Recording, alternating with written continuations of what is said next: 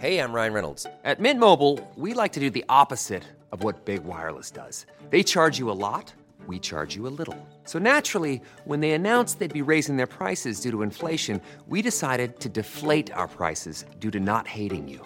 That's right. We're cutting the price of Mint Unlimited from $30 a month to just $15 a month. Give it a try at mintmobile.com slash switch. $45 upfront for three months plus taxes and fees. Promo for new customers for limited time. Unlimited more than 40 gigabytes per month. Slows. Full terms at mintmobile.com. The connection between you and your therapist matters. That's why Alma focuses on helping you find the right someone to talk to, not just anyone. When you browse their online directory, you can filter your search by what you want to focus on, like anxiety, relationships, or big life transitions. You can also specify preferences around gender, race, faith, and more to help you find someone who's more likely to understand where you're coming from. Alma also makes it easy for therapists to navigate insurance. That's why 95% of providers in their directory accept insurance for sessions, so you can find care that's affordable too. You want to talk to someone, but not just anyone. Alma is there to help you find the right fit. Visit helloalma.com slash not just anyone to schedule a free consultation today. That's hello, A-L-M-A dot com slash not just anyone. Sal Capaccio, Matt Bove. All right, Matt, you just said a little while ago, Patriots were the team you were most confident beating. Yeah. Um, I disagree. I would have, I, if you, first of all, it's all about the quarterback for Miami. Yes. If you guarantee me that Tua's not playing, easily number one, give me the Dolphins. I agree. If you tell me Tua is playing, they're the last team I want to play. I agree. Again.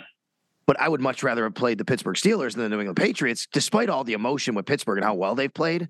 It's Kenny Pickett and a rookie, and as a rookie, and they can't really. I mean, they really don't have much offense to threaten you. They can make some plays on defense for sure with some players. But I was I was thinking all day, I don't want the New England Patriots to come back here. I don't want the New England Patriots to get a third shot at the Bills this year.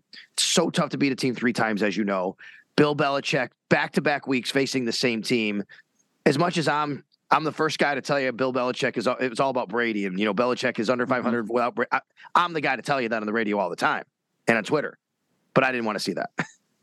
I think that the Steelers would have been tougher than the Patriots. I think that Kenny Pickett is whatever. I know he's a rookie quarterback. I know yesterday he was fine. He didn't win them the game, he didn't lose them the game. I think the reason I would be more concerned about the Steelers is their playmaking ability on defense. And that's not to knock the Patriots, sure. but like they, they can make a big play, they can turn the game. They got Minkah Fitzpatrick. They got TJ Watt. They got Cam Heyward. They got Highsmith. They got all these guys who are freaks.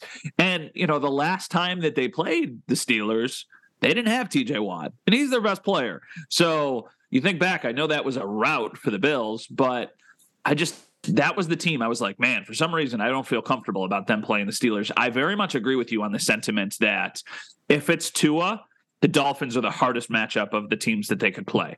If it's not, it's probably e- the easiest. My brain tells me that Tua is not going to play, but my gut tells me that he is because I don't have any faith that the Dolphins are, you know, taking this as serious as they should because they've proven to us this year that they really haven't. I mean, right? It's three concussions this year. I've heard I've heard a couple people say like Tua is going to retire. Now, of course, yeah. There, there's there's a lot of stuff about his future, and I thought Mike McDaniel's comment after their game was interesting. He said, "I'm not putting him in a game this year or next year until he gets medically cleared." Like even to bring that up, yes, right, was kind of but, But this morning, right before we did this, Adam Schefter was on ESPN. He was on Get Up, their morning show, and he said I have a hard time believing the Dolphins are going to roll into Buffalo with Skylar Thompson as their quarterback in a playoff game. What about Teddy? He, so he said he was like so that of course brings us to questions with Teddy and that brings us to questions with Tua. So I don't think Adam Schefter just says that. No, no, no, I agree. And also the thing that is making me wonder about Tua's availability is the line, the betting line was out fast. Agreed. And the minute that that betting line came out where the Bills are 10 and a half point favorites, 10 point favorites, that makes me think that Vegas does not think Tua's playing. Agreed 100%. And generally, in a situation like this, they would even keep it off the board this early. Yeah. Until you but, find out. Yes. But I, I, don't know. It's just like he's around the team. I know that players who are in the concussion protocol can be around the team as much as they want. But like yesterday, there's videos of him celebrating with his teammates in the locker room and walking off the field and stuff. So I'm like, he's around the team. And I, I saw a couple other tweets from people who cover the Dolphins who like Tyreek went up to him and jokes like, Hey, are you going to be ready next week? And he just like laughed and he walked away and stuff like that. So it, it really is just a big mm. waiting game. Now, I believe looking back to last week, McDaniel ruled Tua out on Monday. Yeah. I don't see that happening this week just because I would think you want the competitive advantage of having your opponent just kind of be up in the air for as long as possible. I agree with that. Um, and I think that even even with everything you just said, with with you know maybe he maybe he's on a track to possibly be cleared. Part of this could be them saying, "But what happens if he gets another one?"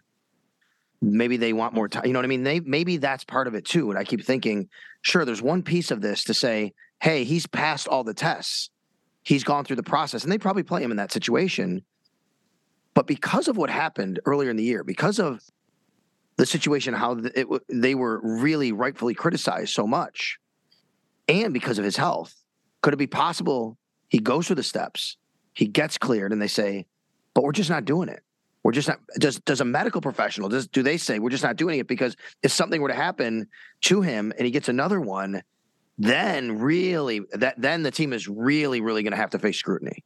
Yeah, and I don't think that it's a smart. Dis- well, first off, his health is the most important thing. Right. I think we all agree on that. But from a football side of things, I don't think it makes sense to mortgage the future of your franchise and your organization and of a specific player for a game that's still up in the air at best, even if he plays going into an offseason where you got a lot of different things you got to figure out. You don't have a first round pick. Like if you think that Tua being healthy, if Tua's healthy and you truly believe that with Tua you can go win the Super Bowl, then he should be out on the field. If he's healthy and if you think that you can beat the Bills and then you can go on a run.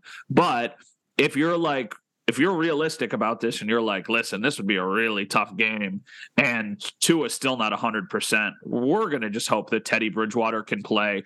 And hey, if we win and we live to fight another day, maybe then we reassess the situation. But that's how I'm looking at it. But I still, I just don't have faith in the Dolphins that they're thinking the same way I am because multiple times this year they haven't. All right. So if Tua plays, how tough is this game for the Bills? Very tough. And I am too high on Miami. This has been something that people have messaged yep. me and tweeted me after all of the podcasts that we've done this year. I think I give Miami too much credit for a team that lost a bunch of games in a row and needed to beat the Jets in the last game of the year just to get in. And they were only able to score 11 points. But I think Tua, when healthy, is a really, really good player. I mean, they took the Bills to the brink. Yep. In Buffalo I, I, a couple weeks ago. So, I mean, the Bills needed a last set. The Bills needed a touchdown, a two point conversion, and a last second field goal to win that game. So it was not a walk in the park. I think the Dolphins, I've explained this. I've got a friend who's a really, really big Dolphins fan. And I always tell him that I don't think the Dolphins are a very good team yet, but I think they're a very dangerous team. And I think yeah. those are the teams that sometimes you try and avoid in the playoffs because if they get hot and they play their game, they can beat you. And that's what's scary. Yeah, for sure. It's all about really Hill and Waddle. And, you know, Tua is the trigger man to get that to them. If it's Teddy Bridgewater, he can make some plays, but I'm not concerned. I don't think Teddy Bridgewater's getting the ball into those guys' hands in the same situation as Tua Tagovailoa will or would be able to. And if it's Skylar Thompson, I mean, boy, that would be an incredible upset. I mean, the Bills should just the Bills should really take care of business pretty handily. I think it's Skylar Thompson. I think it's Teddy. If it's Teddy, they should still win. And if it's Tua, they'll be the better team. Let's remember though, on the other side of the ball, the Bills did score over 30 points against the Miami Dolphins the last time they played. This will come down to scoring points as well. This will come yeah. down to the Bills, you know, being able to move the ball against a defense that you can move the ball against at times. They did. They have had games where they've been really good, and against the Joe Flacco led Jets, obviously they only led up six points. Um, but that's but Josh Allen in this offense, they've had success um, against this defense. All right, so let me let's turn the page here and just talk about the overall AFC because I'm looking at the bracket. Mm-hmm. the way it works, the Bills will, if they were to win, um, Kansas City would play the lowest surviving seed. Yeah. So it is impossible for the Bills to play the Ravens in the second round. It's impossible because if the Bills win, they'll be the two. If the Ravens win, they would automatically go to Kansas City. It would be because seven will be out, so six will go to one. All right. Now, here's the question I have for you. I've been pondering this. I don't want me to be confusing, but I'm going to try and say it the best I can. If the Ravens win, they will go to Kansas City. Yep. That does knock Cincy out, though. Yes, absolutely. And then the Bills would play the winner of the Chargers Jags game. in 100%. hundred Okay, okay, wait. If Cincy wins, Yeah. okay, obviously they would come to Buffalo, and then the winner of the Jags Chargers game would go to Kansas City. Which scenario do you prefer? Because in one scenario, I don't think Baltimore's beating Kansas City. I think you might as well just give them a pass to the championship game if that happens. But you would knock out Cincinnati. Yeah. But in the other scenario, Cincinnati would have to come to Buffalo, which is really tough. But maybe the Chargers or the Jags could go to Kansas City and win. No, you want the Ravens to win. You want the Okay. Ravens to win, so the Bengals get out. And You're, you don't. this is the way you want it. Yes, no matter- If- no matter I thi- what. I think if you're drawing this up from a Bills standpoint, your perfect first weekend would be to you know have a no sweat win against the Dolphins, where you stay healthy and you're on to the next one. The Bengals lose to the Ravens because also if the Bengals lose to the Ravens, the Ravens are probably pretty dangerous if Lamar Jackson plays. And then that's Yeah. a team that could go into Kansas City and pull off Yeah. an upset. Like it, if they can beat That's right. Cincinnati, they can beat Kansas City. Then you would be a pretty big favorite at home against the Chargers or the Jags. You should be able to beat both of those teams. The Chargers are a little bit like the Dolphins, where they're really dangerous. They've got some flaws, but they've got a great quarterback. Did you, by the way, did you see yesterday they, they Bosa and Mike Williams got hurt in a meaningless game? I know, I know. Mike, And- Wil- and- Mike Williams was carted off the field. That's right. And um, uh, Brandon Staley was asked, and he said, "Well, there's only 48 guys who can play." Yeah, but Brandon doesn't mean those are the part of the 48 that have to play. I know. So I think uh, my biggest kind of pause for the Bills in ultimately getting to the Super Bowl is that they have to play both the Bengals. They would potentially have to play both the Bengals and the Chiefs. I think you can get through one of them, but getting through both of them is really, really tough to do. It's almost even like last year with the Chiefs. Like the Chiefs were able to get through the Bills. And then they fell the next week to the Bengals. I just think that's a lot to have to go through in back to back games that's assuming they beat Miami, of course, and you know we'll see how that shakes out. But yeah, I would say the Ravens beating the Bengals would be far more beneficial than the Bengals winning, and then just hoping that the you know Chargers could go upset the Chiefs. I agree with you about Lamar, of course, and he is the X factor. But Matt, I just I don't see any way that the Ravens go to the Chiefs and win. And I think if you want to get rid of the Chiefs, you almost have to have Jacksonville or the Chargers because their offenses can can have days. Yeah, but it's not like they've beat them. They come close to beating them, but oh, they does, though. still lose. So that's so that's the thing. I'm like, my goodness, I, I don't know. I don't really know if anybody can beat them besides the Bengals or the Bills. But if you're the Bill, I think if you're the Bills, you need to be more concerned about the teams that you're playing, not the teams that could potentially. Of course, Not but hey, yeah. but we we asked we, we're we're, we're Yeah. this is all we don't have to play. We don't have to prepare this week for the Dolphins. I- I ask s- questions. I was looking yesterday, so I, I was just looking. I wanted to see what the betting line for the Bills Dolphins was, and when I went on, the odds to get out of the AFC. Now they may have changed since yesterday, but the Chiefs were the favorite at plus one fifty. The Bills were the second favorite at plus two hundred. The Bengals were like plus four twenty. So the Bills almost had twice as good odds to get out of the AFC and make it to the Super Bowl than the Bengals did, which I thought was pretty surprising. Now, maybe part of that is because of the Ravens, and that's a tough matchup and the unknown of Baltimore. I believe that line is five and a half, Bengals minus five and a half.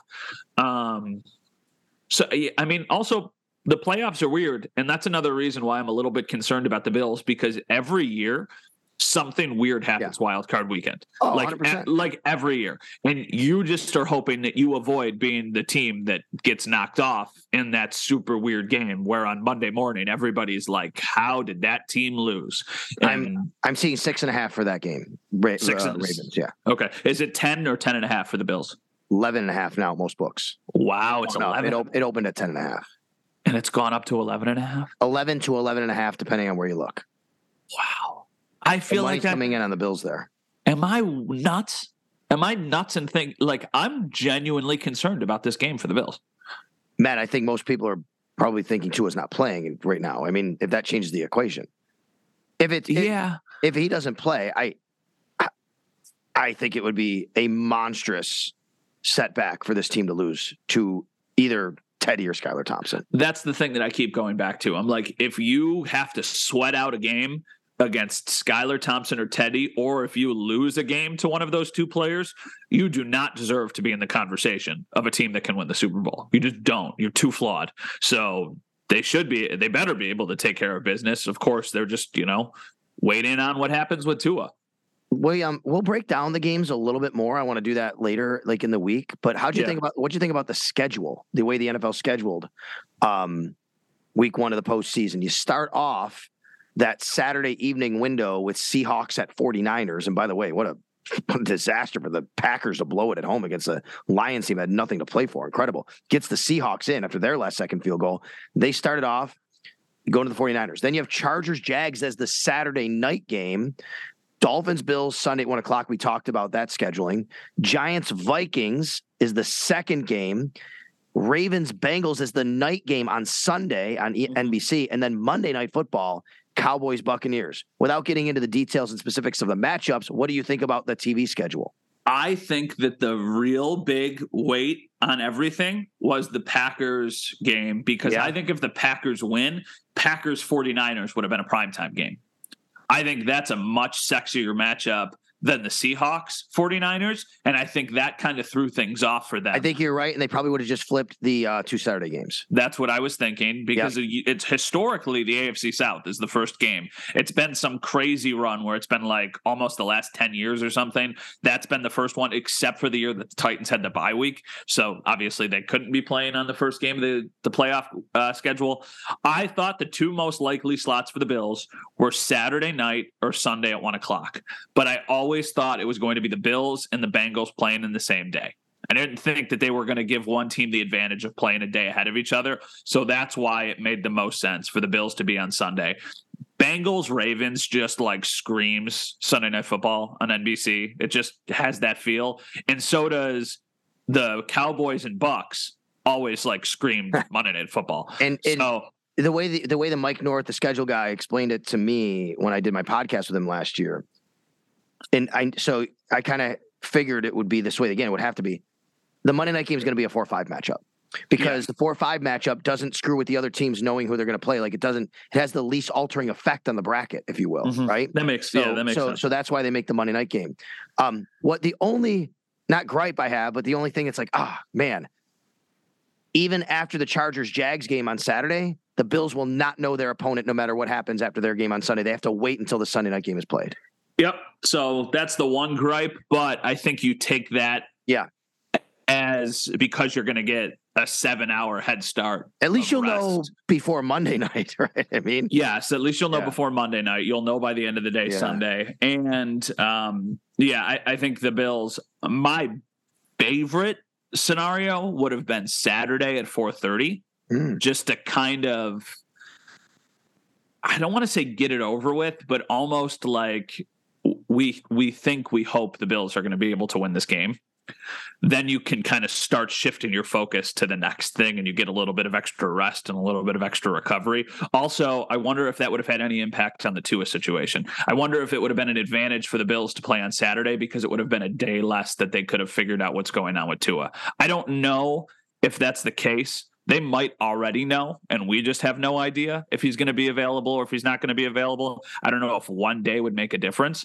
Um, but I did see a couple Dolphins fans, I think, on social media, and I'm sure they're just kind of speculating like we are right now, saying, like, man, would love to be the Monday night game because then there's a better Right, chance to is available. well, I think it goes for any injury, right? Any injury for anybody, you get an extra day to recover. It- uh, if you get to if you if you play on Monday, in this case, Sunday versus Saturday. Did anyone? I don't. I can't recall anybody getting banged No, up yesterday. There was there was the only thing that happened in the Bills game as we wrap up here.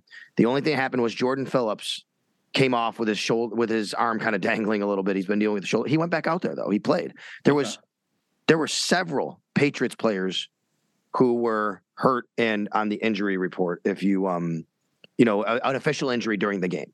you know, Kyle Dugger was it? Um, not Dugger. Well, Dugger went down a little No, bit. No, Doug, Doug, Dugger went down and Judon went down. and Judon went down, and um, Conor McDermott did, former Bill, but there were there were several guys. Um, nobody for the Bills, so that's good news. Hopefully, this week as it progresses, you know that will stay the same. That you know you're you're getting good news on the injury report and everybody's available, and then we'll see what do they do. John Brown, Cole Beasley, the uh, elevations reset. Um, Matt Christian Benford. Jamison Crowder comes into play. Maybe they haven't. Act, I'm not saying they haven't put the 21 day window, but all these things that we talk about, and I think at some point people will ask us, "What about Micah Hyde?" Anything we know that I know, he's still. You know, there's no plan for him to come back. Yeah.